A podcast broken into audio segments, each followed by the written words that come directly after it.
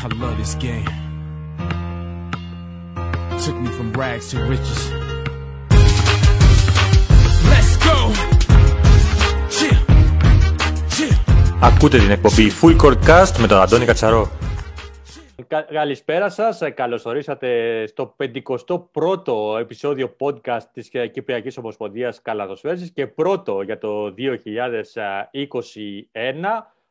Το οποίο θα το αφιερώσουμε σήμερα σε μια πολύ μεγάλη επιστροφή η οποία έχει συμβεί τη φετινή σεζόν και θέλουμε να της δώσουμε μια προβολή που χρειάζεται και γίνεται ο λόγος φυσικά για την επιστροφή της ΠΑΕΚ και για τον Γιώργο τον Σολομού, ο οποίος είναι εδώ σήμερα μαζί μας για να μας μιλήσει για όλη αυτή την ιστορία της μεγάλης επιστροφής της ΠΑΕΚ. Γιώργο, χρόνια πολλά, καλή χρονιά καταρχήν και σε καλωσορίζω στην εκπομπή μας. Να ευχηθώ καλή χρονιά σε όλους που μας ακούνε, να ευχηθώ καλή χρονιά και στη δική σας προσπάθεια, αλλά και για την Κυπριακή Ομοσπονδία Καλαθοσφαίρισης με όλα τα προβλήματα που αντιμετωπίζει λόγω της πανδημίας.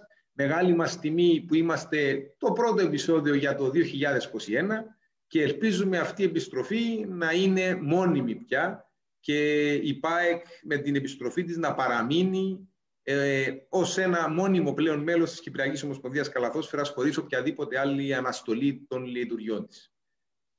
Πριν περάσουμε στα της ΠΑΕΚ, θα ήθελα να συζητήσουμε πρώτα απ' όλα, να σε γνωρίσει ο κόσμος, ποιος είναι ο Γιώργος Σολομού, πώς εμπλάκηκε με την καλαθόσφαιρα και πώς έχει φτάσει σήμερα να κάνει αυτό το βήμα. Απλά ένας απλός πολίτης που αγαπάει τον τόπο του και αγαπάει τον αθλητισμό.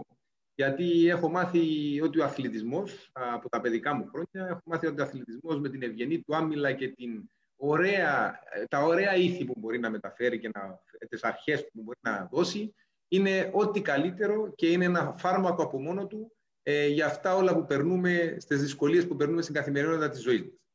Η μεγάλη μου αγάπη κυρίως για τον τόπο μου, αλλά και για την καλαθόσφαιρα, όπως έχω πει πριν, για τον αθλητισμό, για την Κερίνια, την οποία δεν μπορούμε να ξεχάσουμε και μέσω του αθλητισμού ζει και στις καρδιές μας, αλλά και δυναμώνει τον αγώνα για το δικαίωμα επιστροφής στις πατρογονικές μας εστίες, όχι μόνο για την επαρχία Κερίνια, αλλά για όλες τις κατεχόμενες μας περιοχές. Αυτά μου όθησαν να ασχοληθώ πιο ενεργά από διοικητικής πλευράς, να το πούμε, όσον αφορά την καλαθόσφαιρα και με κάποιους φίλους οι οποίοι βοήθησαν προς αυτή την κατεύθυνση, καταφέραμε μετά από 2 χρόνια προσπαθειών να φέρουμε την ΠΑΕΚ και φέτος να ξεκινήσει την αγωνιστική της δράση στο πρωτάθλημα Β2 της Κυπριακής Ομοσπονδίας Καλαθόσφαιρας, σεμνά και ταπεινά όπως λέμε, για να μπορέσουμε με δουλειά, κόπο, γιατί η Ρώμη δεν χτίστηκε σε μια μέρα και όταν έχεις αναστείλει τις λειτουργίες σου για 20 χρόνια, αντιλαμβάνεσαι δεν είναι και εύκολη επιστροφή, να ξεκινήσουμε αυτή την προσπάθεια, ούτως ώστε να την πάρουμε εκεί που της αξίζει. Δύσκολη προσπάθεια.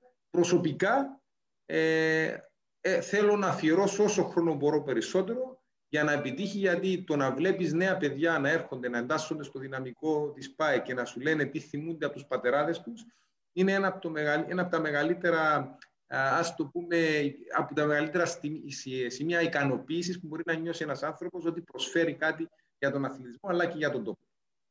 Πάντως η Κερίνια διαχρονικά έχει μεγάλη αγάπη για τον αθλητισμό.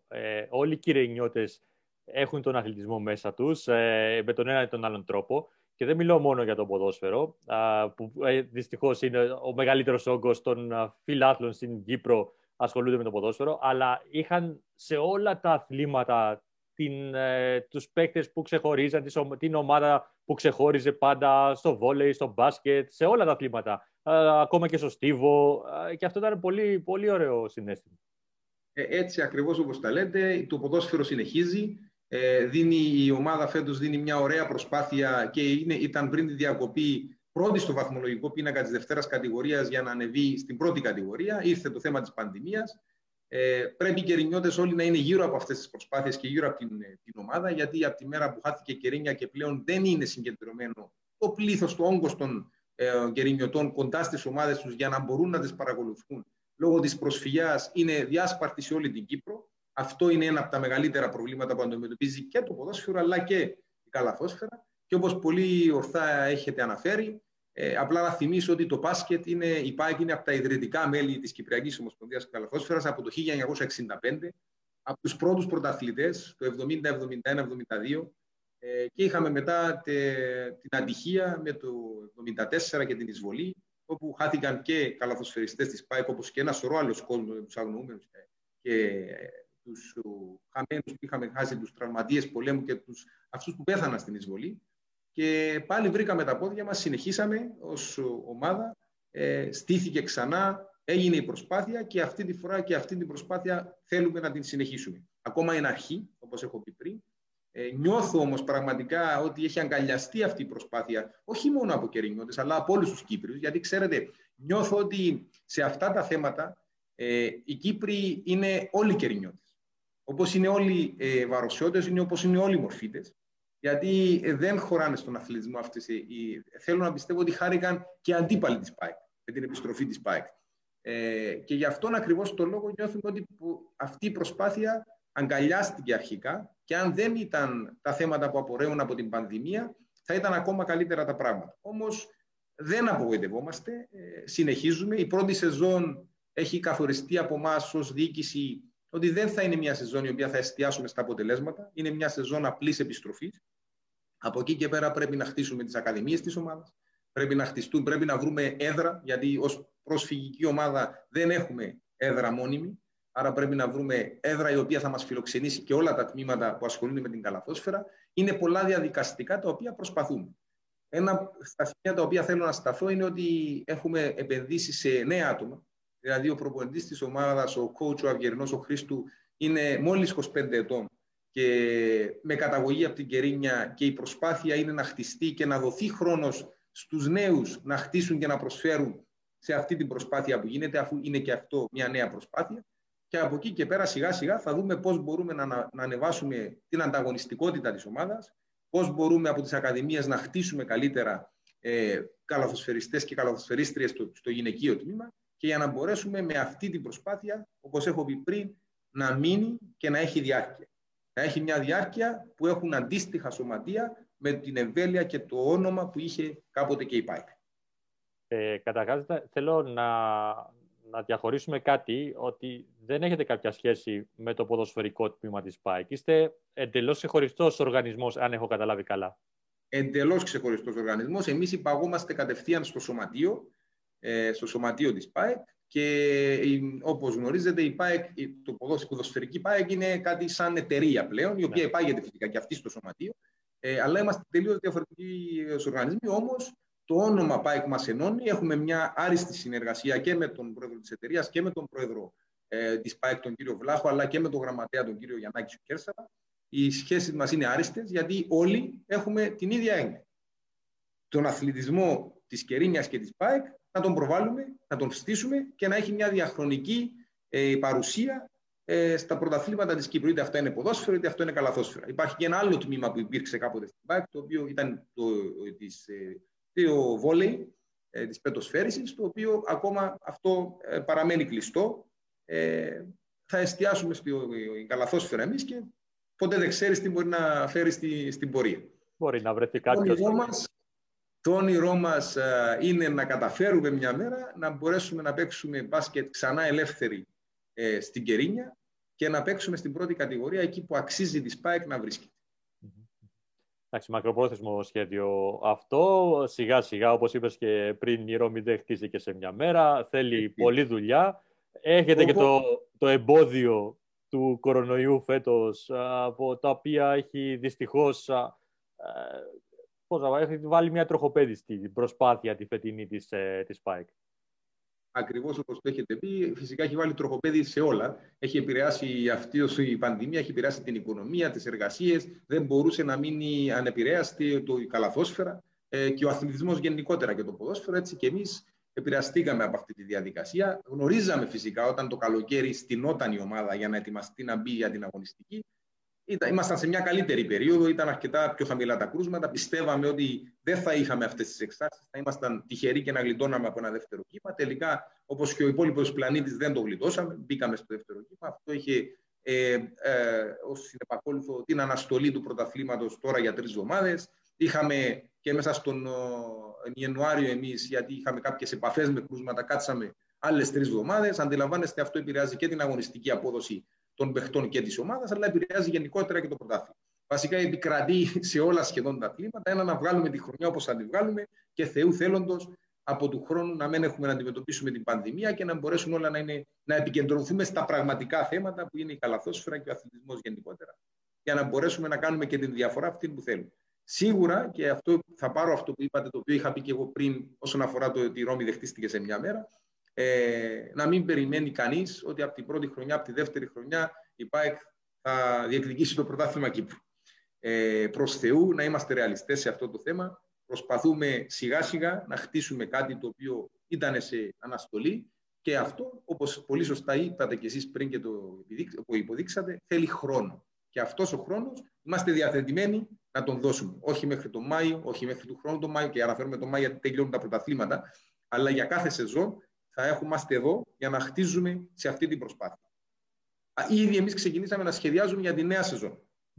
Γιατί όπως φαίνεται αυτή η σεζόν με την πανδημία, όπως έχω πει πριν, δεν έχουμε και πολλά. Άρα ένας καλός σχεδιασμός για την επόμενη σεζόν ήδη θα μας ξεκινά από ένα βήμα μπροστά από εκεί που ήμασταν την προηγούμενη χρονιά. Άρα βλέπουμε μπροστά, είμαστε θετικοί. Και το σημαντικό που είχα διαβάσει και πολλές αναρτήσεις όταν έγινε το πρώτο παιχνίδι της ΠΑΕΚ την 1η Νοεμβρίου, παίξαμε στην προσωρινή μας έδρα στον Αρχάγγελο. Είχα δει πολλές αναρτήσεις στο διαδίκτυο που έλεγαν έπαιξε ξανά η Κερίνια μπάσκετ. Αυτός ήταν ο στόχος, αυτός παραμένει και θα συνεχίσει να παίζει μπάσκετ όσο έχουμε αυτή την προσπάθεια να τρέχει και, το αγκάλιασμα που έχουμε τύχει από πάρα πολλούς. Και... Ένα πολύ σημαντικό κομμάτι ήταν αυτό, το πρώτο παιχνίδι της ΠΑΕΚ, ιστορικό μάλλον κομμάτι. Το δεύτερο ήταν το πρόσφατο παιχνίδι με τον Διγενή Ακρίτα Μόρφου, μια άλλη προσφυγική ομάδα η οποία κάνει και αυτή την προσπάθειά της να επανέλθει στην πρώτη κατηγορία. Υπάρχει και το παράδειγμα της Ανόρθωσης, η οποία κυνηγάει και αυτή την άνοδο στην πρώτη κατηγορία. Άρα βλέπουμε μια επιστροφή ιστορικών σωματείων, ιστορικών ομάδων, στην αγωνιστική δράση πρώτα απ' όλα και θα δούμε πού θα καταλήξει. Όπως το είπατε, και οι τρεις ομάδες, αν και διατηρούσαν τα τμήματα ποδοσφαίρου γνωστά και για τις τρεις ομάδες, και για την ΠΑΕΚ και για το Διγενή, αλλά κυρίως και για την Ανόρθωση με τη μόνιμη παρουσία στην πρώτη κατηγορία, είναι μια προσπάθεια που γίνεται με δυσκολίες για όλα τα σωματεία. Γιατί όταν είσαι στην προσφυγιά, είναι η ομάδα σου, όταν είναι στην προσφυγιά, αντιλαμβάνεστε ότι δεν έχει αυτό το μαζικό θα είχε όταν είναι του τοπικού χαρακτήρα πρωτάθλημα, το οποίο μπορεί να μαζέψει και τον κόσμο στα γήπεδα, μπορεί να χτίσει τις ακαδημίες γιατί είναι μαζεμένα, είναι πολλές οι δυσκολίες, οι πόροι είναι πιο διαφορετικοί. Γίνεται μια προσπάθεια για να είμαστε δίκαιοι και από τον ΚΟΑ να στηριχθούν τα προσφυγικά σωματεία και με χρηματικές βοήθειες εκεί που μπορούν από πλευράς ΚΟΑ. Αλλά αντιλαμβάνεστε, είναι σίγουρα μια επάνωδος και πραγματικά στο παιχνίδι με τον Διγενή Μόρφους για το κύπελο, κανένας δεν κοίταζε το σκορ. Ήταν πολύ φορτισμένη η ατμόσφαιρα, συγκινητική, γιατί δεν είχαμε ούτε οπαδούς, ήταν μόνο οι παράγοντες της ομάδας λόγω των περιοριστικών μέτρων. Αλλά το να βλέπεις δύο ομάδες να κρατάνε ένα πανό που να λέει δεν ξεχνώ και αγωνίζομαι. Και εμείς με τις φανέλες οι οποίες μπροστά έχουμε το δεν ξεχνώ και την κατεχόμενη Κύπρο, αντιλαμβάνεστε ότι ξυπνά η ρίγη συγκίνησης, όλη η προσπάθεια όλων των προσφυγικών ομάδων. Και είναι ακριβώς γι' αυτό το λόγο που είπα πριν, ότι αγκαλιάζεται και η προσπάθεια αυτή από όλες τις υπόλοιπες ομάδες, τις μη προσφυγικές, γιατί ο αθλητισμός ενώνει, δεν είναι για να χωρίζει, και αυτή είναι η προσπάθεια που γίνεται από όλους μας. Θέλουμε να πιστεύουμε ότι θα έχει διάρκεια. Και πιστεύω ότι κοντά είμαστε στο να το καταφέρουμε, γιατί και τα άλλα δύο σωματεία έχουν αυτή την πρόθεση να διατηρήσουν τις ομάδες. Όπως είπατε πριν, η Ανόρθωση ετοιμάζεται για να ανέβει η κατηγορία, το ίδιο και ο Διγενής. Γιατί είχαν ξεκινήσει πριν από εμάς αυτοί. Εμείς θα το βάλουμε πιο μετά το στόχο. Δεν είμαστε ακόμα της ίδιας δυναμικότητας, αλλά εκεί θα προσπαθήσουμε να πάμε. Ας πάμε λίγο στις πρώτες μέρες της ΠΑΕΚ, ενώ από την επαναλειτουργία της ομάδας. Καταρχάς, πόσα τμήματα είναι ενεργά αυτή τη στιγμή? Αυτή τη στιγμή είναι ενεργά 2 τμήματα καλαθόσφαιρας γυναικών, ακαδημιών κάτω των 18 ή κάτω των 16, στα οποία εκεί είναι υπεύθυνος όλου του τμήματος. Το συγκεκριμένο είναι ο coach Τάκης Μυραλάης, στα συγκεκριμένα. Και εμείς από τη δική μας πλευρά έχουμε το αντρικό, την αντρική ομάδα, στην οποία είχαμε πρόθεση να ανοίξουμε και το κάτω 18, κάτω 16 φέτος για τα αγόρια, αλλά με αυτές τις συνθήκες δεν προλάβαμε γιατί δεν υπήρχε κάτι στημένο από πριν. Έτσι, συνεπώς, έχουμε τα δύο τμήματα του γυναικείου και το ένα το αντρικό που είμαστε εμείς, που είναι και η κορονίδα, ας το πούμε, της προσπάθειας, η αντρική ομάδα. Οι πρώτες μέρες σίγουρα ήταν δύσκολες, γιατί φτάσαμε σε ένα σημείο στο πρώτο παιχνίδι να έχουμε 7 άτομα για να μπορέσουμε να παίξουμε λόγω και κάποιων τραυματισμών. Ευτυχώς η ομάδα πλέον έχει ένα πλήρες ρόστερ, δηλαδή έχουμε γύρω στους 14 καλαθοσφαιριστές. Φυσικά ποτέ δεν τους είχαμε όλους μαζί λόγω και του κορονοϊού και των τραυματισμών, γι' αυτό σας λέω υπάρχουν τα προβλήματα. Εκεί που θα εστιάσουμε είναι στη δημιουργία των ακαδημιών, για να μπορέσουμε πραγματικά να φέρουμε κόσμο, γιατί επιτελείς και ένα άλλο έργο που δεν έχει να κάνει με τον αθλητισμό. Όταν ασχοληθείς με τις ακαδημίες, βρίσκεις, είναι ωραία τα νέα παιδιά να ασχολούνται με τον αθλητισμό παρά οτιδήποτε άλλο. Και είχαμε τις δυσκολίες, ο coach έτρεξε πάρα πολύ για να βοηθήσει, είτε παίχτες, είτε για γήπεδα, είτε για αυτά, γιατί είχαμε και αυτό το πρόβλημα. Ένα από τα μεγαλύτερα προβλήματα που αντιμετωπίζουν οι καλαθοσφαιρικές ομάδες είναι τα γήπεδα. Δεν υπάρχουν γήπεδα αυτή τη στιγμή. Εξαρτώμαστε από τα γήπεδα που είναι διαθέσιμα από τις σχολικές εκφορίες και αντιλαμβάνεστε όταν επιστρέφεις μετά από 20 χρόνια δεν βρίσκεις ούτε διαθέσιμο γήπεδο. Αυτή τη στιγμή το αγωνιστικό μας γήπεδο πλέον, αυτό που δίνουμε τους αγώνες, είναι το Λύκειο Ακροπόλεως, που μας φιλοξενεί και ευχαριστούμε και τη σχολική εκφορία αλλά και το σχολείο για αυτό. Όπως ευχαριστούμε και τον Δήμο Αγλαντζάς που μας παραχωρεί τα γήπεδα για προπονήσεις, για την προπόνηση της αντρικής ομάδας, και γι' αυτό τον ακριβώς τον λόγο βρεθήκαμε τουλάχιστον να έχουμε τα βασικά για να μπορούμε να γίνουμε. Σας είπα, είναι αρκετά μεγάλη η δυσκολία της επαναδραστηριοποίησης και θέλει, όπως είπατε πριν, χρόνο. Χρόνο, υπομονή και κουράγιο. Αλλά όλα, πιστεύω, γίνονται για καλό σκοπό. Ναι, βέβαια. Χρόνος υπάρχει τώρα, όπως είπατε, για τις ακαδημίες. Θέλω να περάσουμε εκεί, να συζητήσουμε λίγο. Υπάρχει, αφού δεν προλάβετε φέτος, έχετε βάλει κάποιο πλάνο για την επόμενη χρονιά, πώς θα προσεγγίσετε παιδιά να έρθουν και να προπονηθούν στη δική σας την ακαδημία? Αυτό που προέχει είναι ότι ξεκίνησε ο σχεδιασμός για να δούμε πού θα αγωνιστούμε. Γιατί αντιλαμβάνεστε ότι το γήπεδο είναι αυτό που θα καθορίσει, ενώ αγωνιστούμε για προπονήσεις, είναι αυτό που θα καθορίσει σε ποια περιοχή θα εστιάσεις. Σίγουρα ετοιμάζεται ένα πακέτο το οποίο θα προσπαθήσουμε να επικοινωνήσουμε με όλους τους κερινιώτες, για να είναι και οι πρώτοι που θα αγκαλιάσουν, φαντάζομαι, αυτή την προσπάθεια, να επικοινωνήσουμε με όλους τους κερινιώτες, είτε για εισιτήρια διαρκείας όταν θα επιτραπούν οι αγώνες για την αντρική ομάδα, που η χρηματική βοήθεια, αντιλαμβάνεστε, είναι πολύ σημαντική σε αυτές τις προσπάθειες. Και ταυτόχρονα να επικοινωνήσουμε με ένα πακέτο το οποίο θα είναι ελκυστικό για όλους, για να μπορέσουν να φέρουν τα παιδιά τους για προπονήσεις. Χτίζεται ήδη μια πολύ καλή προπονητική ομάδα, η οποία θα αναλάβει, σας είπα πριν ήδη το όνομα για την γυναικεία ομάδα, για τις γυναικείες ομάδες, τις γυναικείες ακαδημίες, οι οποίες είναι ένα αρκετά γνωστό όνομα, αντιλαμβάνεστε, όσον αφορά ο coach Μιραλάης για τα γυναικεία τμήματα, και για τα αντρικά τμήματα ετοιμάζουμε μια μεγάλη προσπάθεια με προπονητές, τεχνητό team, το οποίο θα μπορέσει να προσελκύσει και να κρατήσει τα παιδιά που θα έρθουν για προπονήσεις κοντά μας. Δεν είναι μόνο να βγάζεις ταλέντα, είναι και να απασχολείς με τον αθλητισμό μέσα από τις ακαδημίες όλα τα παιδιά αυτών των ηλικιών που θα έρθουν κοντά σου, και να ξέρουν ότι, όπως λέγαν και οι αρχαίοι, νους υγιής, σώματι υγιή, και αυτό προσφέρει ο αθλητισμός. Ακριβώς. Το γεγονός ότι θα πλησιάσετε κερινιώτες για αυτή την προσπάθεια είναι αρκετά σημαντικό, και πιστεύω ότι αρκετοί γονείς που έχουν καταγωγή από την Κερίνια θα έχουν ένα έξτρα κίνητρο ώστε να φέρουν τα παιδιά τους κοντά στην ομάδα. Και από εκεί και πέρα, πολύ σωστά, θα παίξει πάρα πολύ σημαντικό ρόλο σε ποιο γήπεδο θα κάνει τις προπονήσεις, ώστε να βγάλετε κάποιες έξτρα εκστρατείες, να το πω έτσι, στην περιοχή αντίστοιχα. Στην τοπική περιοχή, ακριβώς.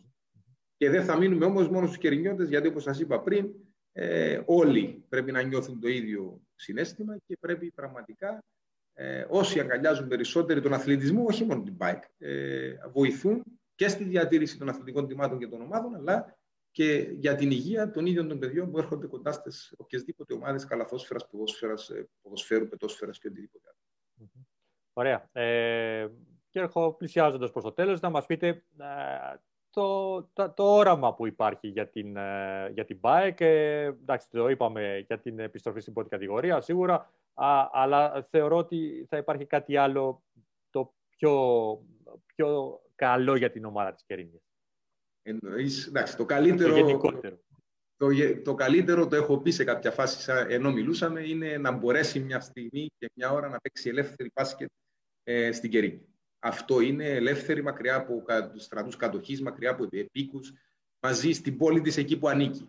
Και εκεί θα είναι, αλλά αντιλαμβάνεστε ότι δεν εξαρτάται από εμάς και από την ΠΑΕΚ. Πρέπει όμως πλέον να μπει και η Κερίνια στα θέματα συζήτησης όσον αφορά, για να μην το πολιτικοποιήσουμε, και τη επίλυση του Κυπριακού. Δεν μπορούμε να μην μιλάμε πλέον για την Κερίνια. Η Κερίνια δεν είναι ο φτωχός συγγενής και δεν είναι ένα ξένο σώμα. Η λύση της Κυπριακού περνάει από την Κερίνια. Και αυτό εδώ είναι που έρχεται η ΠΑΕΚ. Η ΠΑΕΚ θέλει να θυμίζει σε όλους τον αγώνα για επιστροφή και δικαίωση. Το ότι φωνάζει κάθε φορά πλέον στα παρκέ των κυπριακών γηπέδων, ακούγεται πλέον το ΠΑΕΚ Κερίνια επιστροφή, ήδη, που είναι το σύνθημα της ΠΑΕΚ, ήδη έχουμε κάνει ένα μικρό βήμα προς την κατεύθυνση που θέλουμε να δώσουμε. Να μην ξεχαστεί ποτέ η Κερίνια, να μην ξεχαστεί ο αθλητισμός της Κερίνιας, και να δίνουμε, να μεταλαμπαδεύσουμε στους νεότερους το τι ήταν. Γιατί κακά τα ψέματα, και εγώ είμαι παιδί γεννημένο μετά το 1974. Αμέσως μετά το 1974. Άρα, συνεπώς, και εγώ ό,τι έχω κληροδοτήσει, προσπαθώ και η δική μου γενιά να το παραδώσει πιο κάτω. Το όνειρο, όπως είπατε κι εσείς, είναι να μείνει μόνιμη αυτή η προσπάθεια.